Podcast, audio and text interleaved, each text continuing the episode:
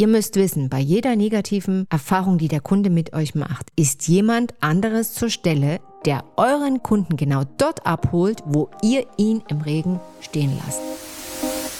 KI und dann, Kunden begeistern 5.0. Der CX-Podcast mit Peggy Amelung. Alles rund um Experience Design, das richtige Kundenmindset und wie ihr personalisierte und vertrauenswürdige Momente für eure Kunden schaffen könnt. Herzlich willkommen zu einer neuen Podcast-Folge Buenos Dias aus dem Podcast-Studio hier in Barcelona. Geh da bloß nicht hin. Wirklich empfehlen kann ich es nicht. So was Furchtbares habe ich lange nicht erlebt. Schade, es war einfach nur grottenschlecht. Kennt ihr das? Töne über Marken, Restaurantbesuche, Produkte, Kundenservice. Direkt und frisch serviert von euren Freunden aus erster Hand. Genau so läuft es nämlich. Heute in dieser Episode geht es um meine Top 3 Worst Experience als Kundin. Zum einen gebe ich euch Hinweise, was wirklich zu den schlechten Erfahrungen gehört und zum anderen gebe ich euch Einblicke aus meiner Sicht des Mystery-Experten. Meine Hitliste der Top 3 der schlimmsten Erfahrungen als Kundin. Nummer 3. Thermomix. Ich starte mit einem Beispiel nicht aus der Hotellerie, obwohl es da auch unzählige gibt, zumal ich als Mystery-Expertin viele Unternehmen unter die Lupe genommen habe. Wie gesagt, Thermomix ist ein tolles Produkt, gar keine Frage. Es erleichtert das Leben. Das neue Modell ist sogar mal im digitalen Kochbuch auf den Markt. Ja, fast perfekt. Doch schlussendlich, ich war so enttäuscht von der Customer Experience. Die war so mediocre. Keine Personalisierung, keine Vorführung, kein Upselling, kein Follow-up, keine Individualisierung. Klar, die Bestellung folgte online, er kam per Lieferung und so stand er dann in meiner Küche. Zugegeben, wir hatten Covid. Aber meine Erwartung an dieses Premium-Produkt wurde na, nicht im geringsten erfüllt. Auf mein deutsches Kochbuch warte ich heute noch. Ja, das wurde mir in dem Fall logischerweise in Katalan geliefert, weil wir ja natürlich hier in Katalonien sind. Aber dass ich Deutsch bin, da hätte schon der Thermomix-Mitarbeiter dann drauf kommen können. Ein weiterer UX-Kommentar in dem Fall, die Sprachwahl. Ja, das ist halt so integriert, dass man regelrecht geblockt ist. Man ist geblockt, in meinem Fall auf Spanien, und muss sich bei jedem Rezept praktisch entblocken. Freimachen für die anderen 6000 äh, Rezepte. In unserem Fall, in meinem Fall, ist das natürlich vielleicht eine, bin ich Teil einer Minderheit, aber die Tendenz für mehrsprachige Familien beziehungsweise Wohngemeinschaften ist auch steigend. Auf meinen Kundenwunsch konnte da auch in keiner Weise eingegangen werden. Es gab keine Lösung und in dem Fall auch keine Bemerkung, zum Beispiel, ja, ich werde es aufnehmen und werde unseren Entwicklern das weiterreichen dass man eben diese Option, äh, wenn man die einmal ausgeblockt hat sozusagen, dann Zugang zu allen Sprachen der Rezepte hat. Genau diese Bemerkung, das will der Kunde hören. Oder ich wollte in dem Moment dann wirklich hören, dass es sie auch interessiert, wie ich wirklich äh, mit diesem Gerät umgehe, ob es mir wirklich meine Arbeit erleichtert. Aber das war hier gar nicht gefragt. Und wenn ihr jetzt sagt, gut, es ist Spanien, vielleicht ist es da eben anders, vielleicht laufen da Prozesse anders, das kann gut sein. Vielleicht ist es ein Argument. Aber als internationaler Konzern muss eben auch diese Kundenexperience international auf dem gleichen Level garantiert werden. Hier jedenfalls bei Thermomix passen Produkt und Preis absolut nicht mit der Experience zusammen. Nummer zwei, und hier kommt es, das Hotelbeispiel. Vor verschlossener Tür standen wir und zwar, ja, du freust dich auf einen Aufenthalt, auch wenn es nur zwei Nächte sind. Du bestätigst via E-Mail deine Buchung direkt mit dem Hotel. Keine Antwort. Gut. Du denkst dir nichts dabei. Fährst los. Dann vor Ort 40 Grad Celsius Außentemperatur. Nach drei Stunden Autofahrt endlich angekommen. Du siehst dich schon am Pool liegen, Trink in der Hand. Copacabana-Feeling. Tiefenentspannt.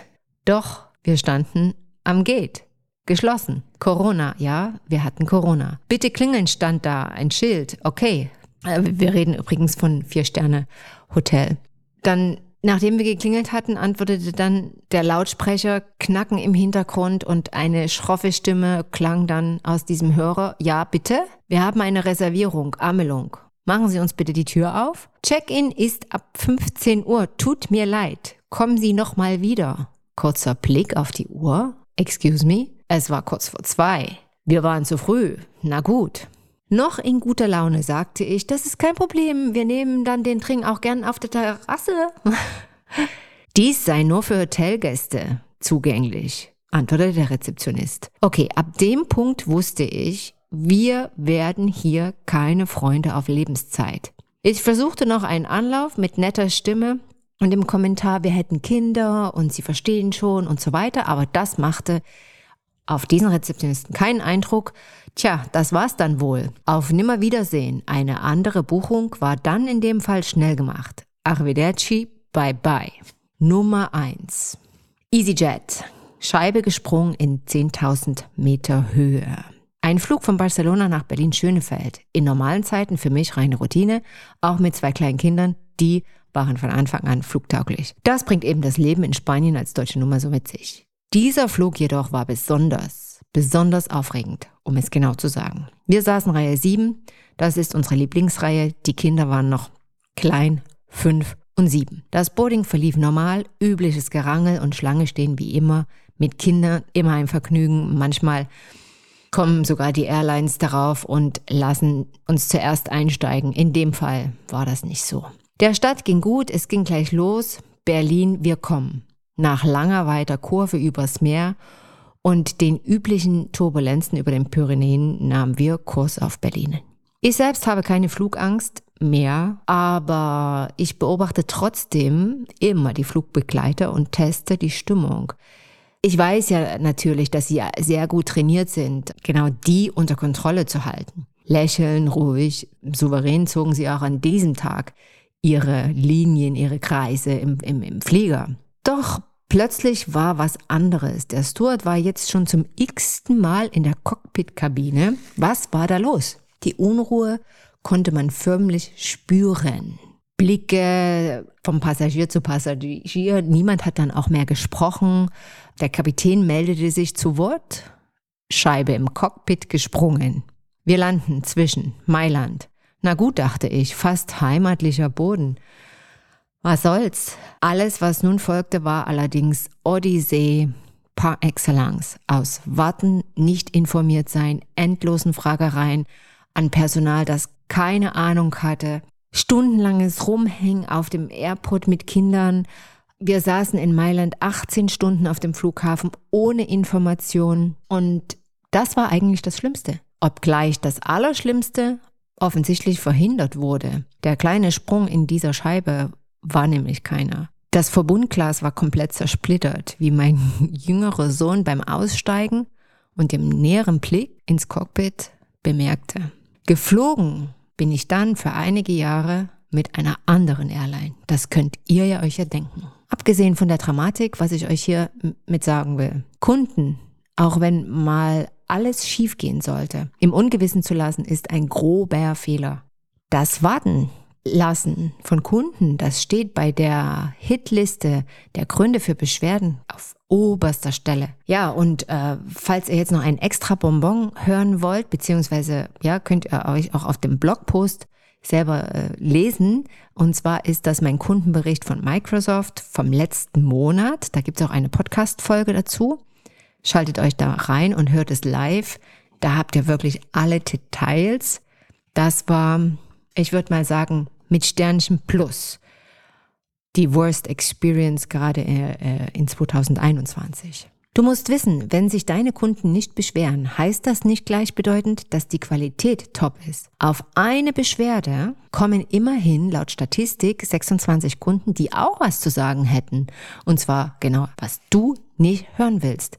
Negatives. Diese Kunden, die wollen aber lieber im äh, Verborgenen bleiben und wählen dann beim nächsten Mal eine andere Marke, ein anderes Produkt. So wie ich in meinen Beispielen, falls euch das ja aufgefallen ist.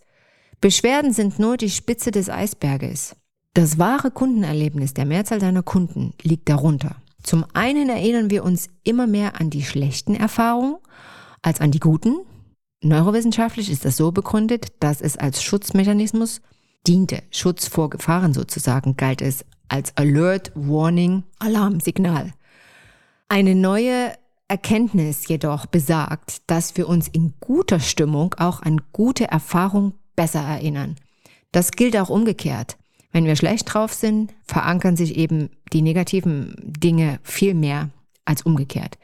Erinnerungen sind immer stark mit Emotionen verbunden. Sorgt also dafür, dass eure Kunden sich wohl bei euch fühlen, dass sie gut drauf sind, wenn sie mit euch in Kontakt kommen. Das ist ganz wichtig. Das ist die erste Basis, damit das Kundenerlebnis im Generellen ein positives werden kann.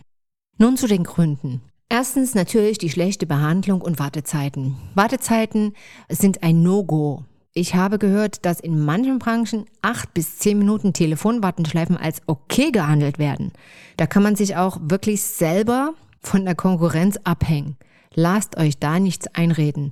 Warten zählt zu den lästigsten Schleifen, die ich als Kunde gezwungen werde zu drehen. Nicht nur am Telefon sondern auch in Geschäften, beim Check-in, Boarding, Arztbesuch, Shop, Werkstätten oder simpel das Warten auf einen Rückruf.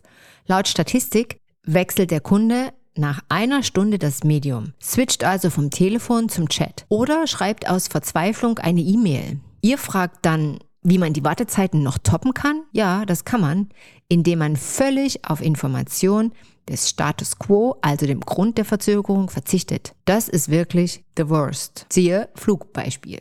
Umwege und Zusatzkosten kommen gleich danach. Schon im Straßenverkehr nerven sie ungemein. Als Kunde auch. Wenn dann bekommst du den Hauptpreis, lange Prozessketten. Das stört. Ein Beispiel, ich hatte einen Schaden an meinem Auto, ein Versicherungsfall. Ich wurde sage und schreibe sechsmal kontaktiert, um Werkstatt und Ersatzwagen zu organisieren. Vier verschiedene Mitarbeiter, es war grauenvoll. Und wo war der Umweg? Das Problem war, ich konnte nie den jeweiligen Mitarbeiter kontaktieren, um wertvolle Informationen, zum Beispiel zu meiner Verfügbarkeit, zu meinem Zeitfenster übermitteln. Kontaktinformationen waren zu global.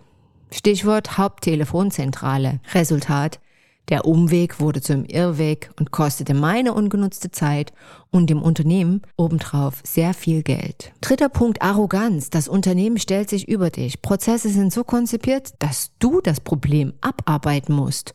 Rufen Sie Herrn sowieso oder Frau sowieso dort an. Ich gebe Ihnen die Nummer und Sie melden sich dann. Ja, informieren Sie sich, wann die Lieferung erfolgen kann. Hinterlassen Sie Ihre Daten, schreiben Sie mir eine E-Mail, wann Sie das Zimmer reservieren möchten.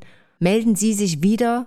Ja, oder eben nicht. Chance verpasst. Nicht, dass wir uns hier falsch verstehen. Kunden wollen einen Großteil auch selber im Self-Service erledigen. Schnell, vor Ort, online. Ja, von mir aus auch kurze FAQs lesen, kurz wohlgemerkt.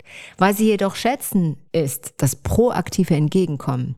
Das ist genau der Unterschied. Nicht Aufgaben dem Kunden aufbürden, sondern sie ihm abnehmen. Was sind schlechte Erfahrungen? Immer Multiplikatoren, Mouth-to-Mouth-Reputation. Was beinhalten schlechte Erfahrungen? Immer ein Learning, sowohl für den Kunden und wenn ihr Glück habt als Unternehmen, auch für euch als Unternehmen.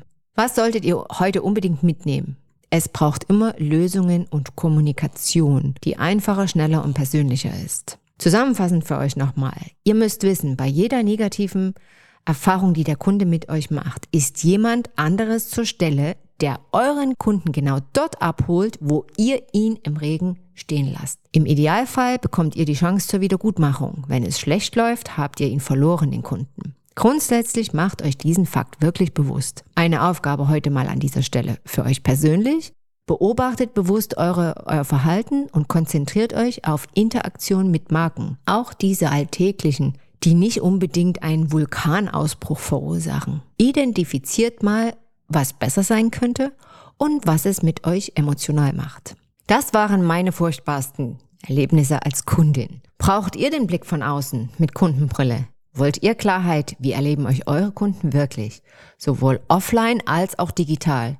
Ja, bei Amelung und Partners gibt es auch digitale Mystery Checkings. Dann schreibt mir an peggy at amelung-partners.com. Für mehr Informationen zu Seminaren, Customer Experience Trends oder zum Thema Kundenkommunikation, was ist neu und was sollten vor allem eure Mitarbeiter jetzt wissen, wenn sie wieder im direkten Kundenkontakt stehen jetzt nach dem Lockdown, dann schreibt mir. Wie gesagt, peggy at amelung-partners.com. In diesem Sinne, danke fürs Zuhören, stay tuned for your customers, eure Peggy.